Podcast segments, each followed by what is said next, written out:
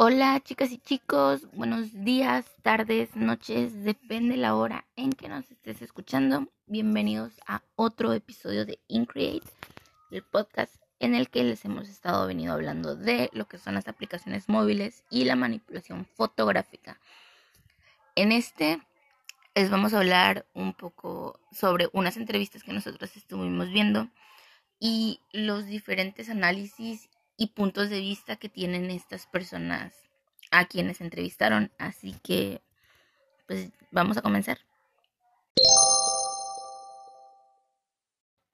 Muy bien, en esta primera entrevista nos habla el periodista Paco Valderrama. En esta, él trata temas como la mentira que se crea a través de las fotografías por ejemplo, él hace mucho hincapié en que la fotografía periodística lo que quiere es llamar la atención del espectador, que la mire.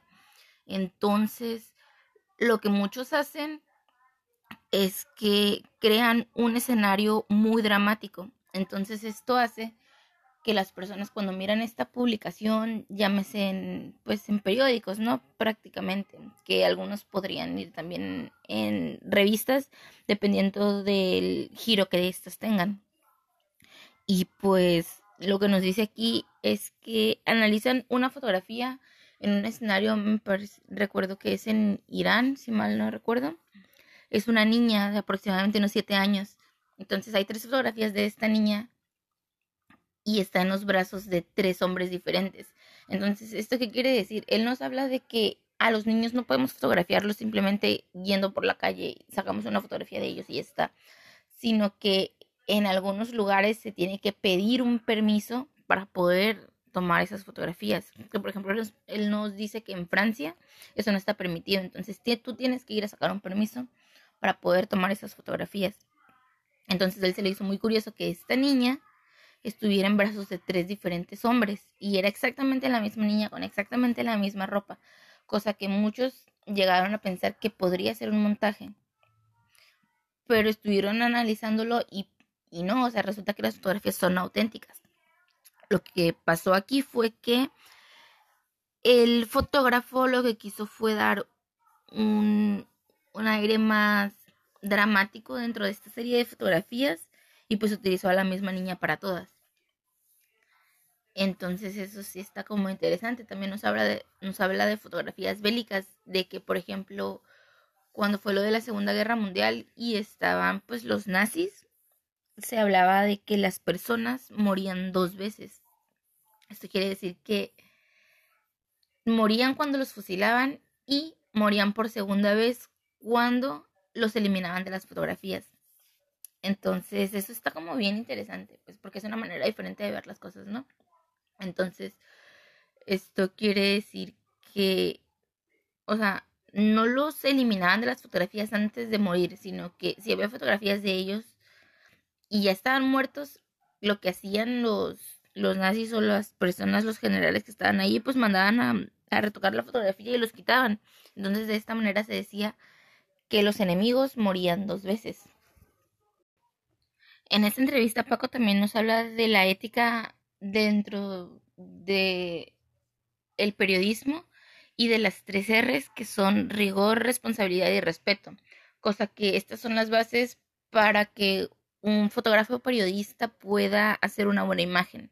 El entrevistador le pregunta si un periodista sería capaz de alterar la fotografía a tal grado que, que genere como esa, esa sensibilidad en el, en el usuario, pero, o sea, yéndonos como que un poquito más allá, pues eso ya sería como engañarlos, ¿no? Porque tú les estás transmitiendo un sentimiento como de tristeza o de furia a través de una fotografía que manipulaste y que tú sabes que el contexto de esa fotografía, o sea, el, el, crearla no fue real, sino que tú la modificaste para que te diera a entender eso. Entonces también ahí se meten como en puntos de ética y pues también está padre, pues porque sí hay muchos que cruzan esa línea. Entonces él nos habla de que la fotografía puede ser auténtica y puede transmitirte esa sensación que tú quieres, pero muchos recurren a, al otro método que es alterarla para que creen la sensación que tú quieres, a pesar de que tú sabes que el contexto en el que tomaste la fotografía no, no te transmite eso. Aquí dentro de la segunda entrevista que miré, este es de un fotógrafo profesional, se llama Joan Grisol. Él trabajó para Interview, Primera Línea y FHM, además de otras marcas de ropa interior. En esto lo que nuestra entrevistadora le plantea es que, por ejemplo, ¿qué tanto se tiene que retocar una fotografía para llegar al punto de lo irreal o el engañar a las personas? Entonces esto aquí ya vendría entrando como más en lo que estuvimos hablando en podcast anteriores de el ideal de belleza que nos transmite el, retoque fotográfico en modelos, ¿no? Entonces, él, pues él le dice, o sea, ¿qué es lo real? Obviamente, dice, él le plantea que al momento de que en el que ella ya se está maquillando, ella ya no está siendo ella misma. ¿Por qué? Porque se está cambiando, está cambiando un poco su apariencia para verse mejor y transmitir una mejor imagen. Entonces, él argumenta que eso es lo mismo que él hace con Photoshop. Por ejemplo, en las modelos, llámese, ¿no? Este, si él está haciendo una sesión fotográfica y de repente hay algún, algún elemento que a ellas no les llene, pues él lo va a retocar. Entonces, tal vez ellas no están de acuerdo con eso, pero al ver el resultado final, lo más seguro es que les guste, que les atraiga. Entonces, él hace ese tipo de retoques para hacer ver estéticamente bien a las personas y sabe que a la persona que está retocando le va a gustar además va a gustar a las personas, pero él no, no, no cruza ese punto de, de, de, mentira o de llegar a, medirle, a, a mentirle al espectador porque él argumenta que los retoques que él hace son meramente estéticos, o sea, él quita granitos, acentúa un poco la figura, sí, pero sin llegar al punto de ya no ser tú misma, porque él dice que al cruzar esa barrera de que tú estás editando tus fotografías, estás retocándolas, pero llega un punto en el que tú dices, es que esa ya no soy yo. En ese momento tú te detienes y regresas. ¿Por qué? Porque ya no estás siendo tú misma. O sea, si quitar un granito o estilizar un poco la figura está bien. Entonces es lo que el argumento, o sea, él no le está mintiendo al espectador, simplemente les está ayudando a verse mejor estéticamente a las modelos que se están mostrando en los espectaculares o en las portadas de revista que él hace. También argumenta que a él lo han criticado mucho, pero no por sus fotografías editadas, sino por las fotografías que él lanza más al natural, por las fotografías que él retoca mínimo, o sea que es algo que meramente se llega a notar. Entonces, por ese tipo de cosas a él lo han criticado, no tanto por hacer su trabajo y retocar las fotografías. Entonces, aquí ya podemos ver que también los medios o quizá también la sociedad influye mucho en el hecho de que se tengan que retocar las fotografías, porque ese es otro punto de vista, pues. Porque si te están criticando una fotografía que no retocaste precisamente por no haberlo hecho, pero te lavan una fotografía que tú que retocaste y que a lo mejor no te lanza un, el panorama que, o sea, como algo real, entonces ahí ya también podemos ver que las personas, pues, de cierta manera saben cómo son las cosas, pero pues les gusta que les mientan, ¿no? Entonces, pues ahí es otro, creo que ese es otro punto a tratar y tal vez podría ser un tema de, debate porque también está muy interesante. Entonces, pues sí. Hola, bienvenidos una vez más a este grandioso episodio.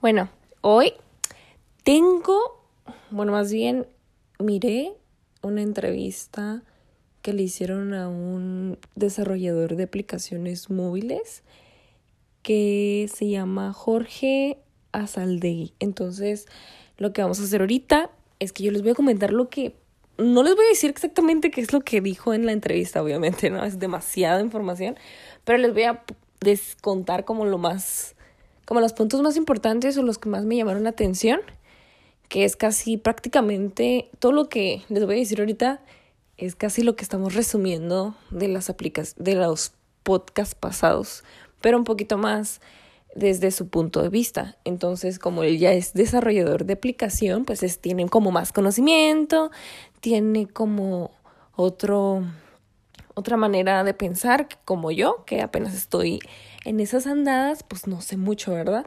Entonces, lo que vamos a hacer ahorita es ver y contarles qué es lo que él dijo.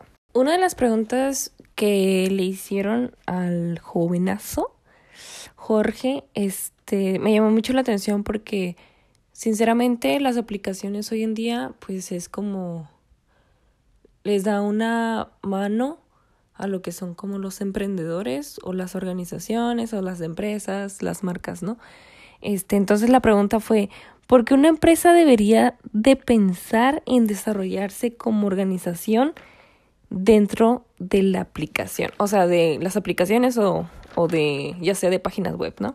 Entonces, lo que nuestro joven Jorge dijo es que las empresas, este, pues más que nada las de hoy en día, este, lo que quieren es mm, llegar, sí, llegar a sus clientes más rápido sobre, él dijo que sobre los canales que son más eficientes.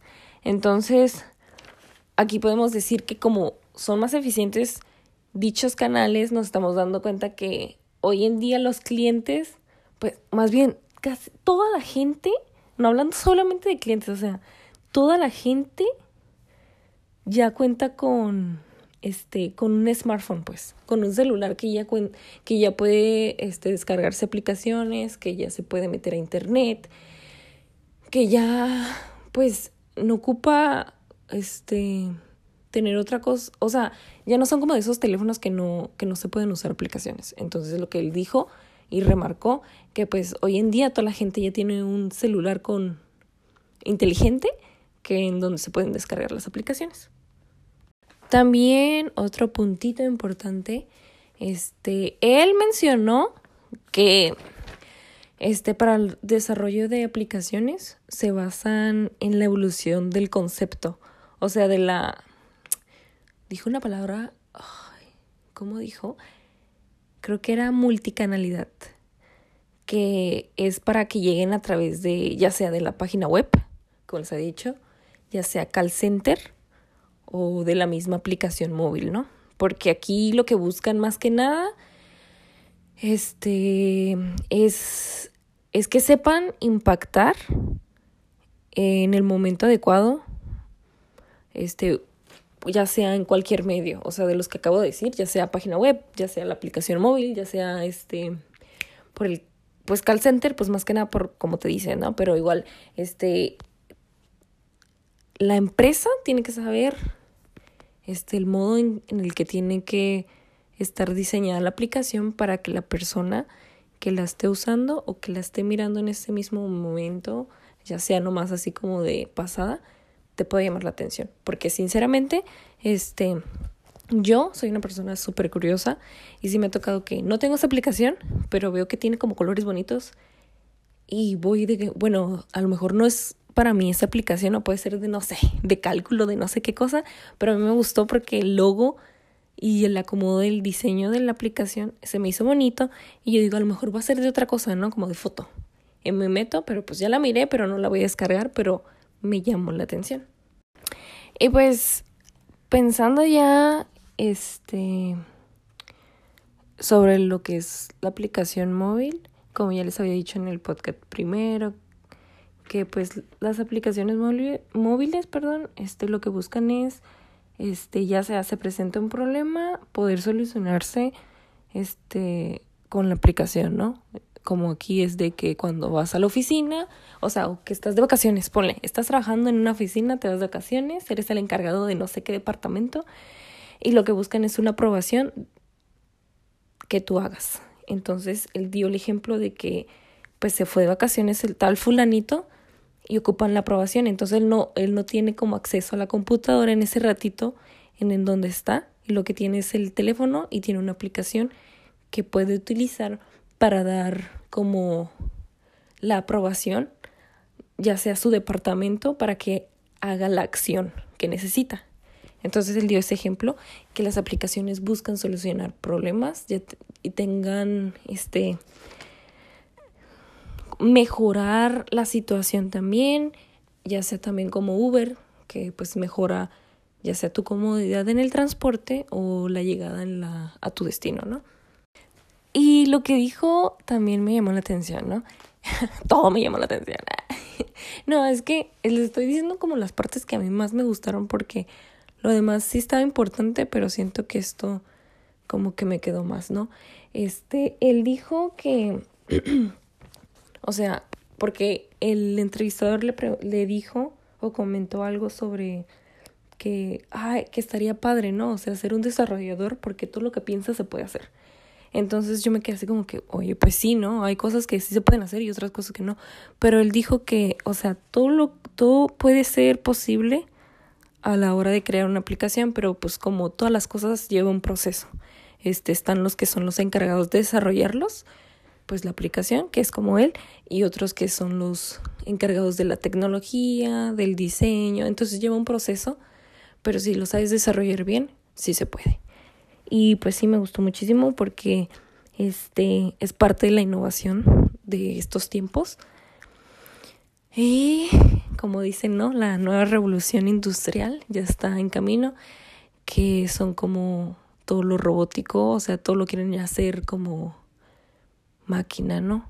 Ya casi no usar tanto como ese ejemplo que dicen, que ya no, o sea, todo lo quieres ya dentro de tu casa, ¿no? Por ti fuera y no sales de tu casa y no, pues que voy a ir a comprar el mandado. Tengo una aplicación que me compra el mandado y me lo trae. Que creo que ya existe en Walmart. Que haces tu lista de compra y te la traen directamente a tu casa. O sea, es lo flexible y la comodidad, ¿no? También como el Netflix, la comodidad de estar viendo películas y series dentro de tu casa y súper a gusto, ¿no? Que ni tanta, ¿eh? Porque Netflix ni tiene tanta variedad.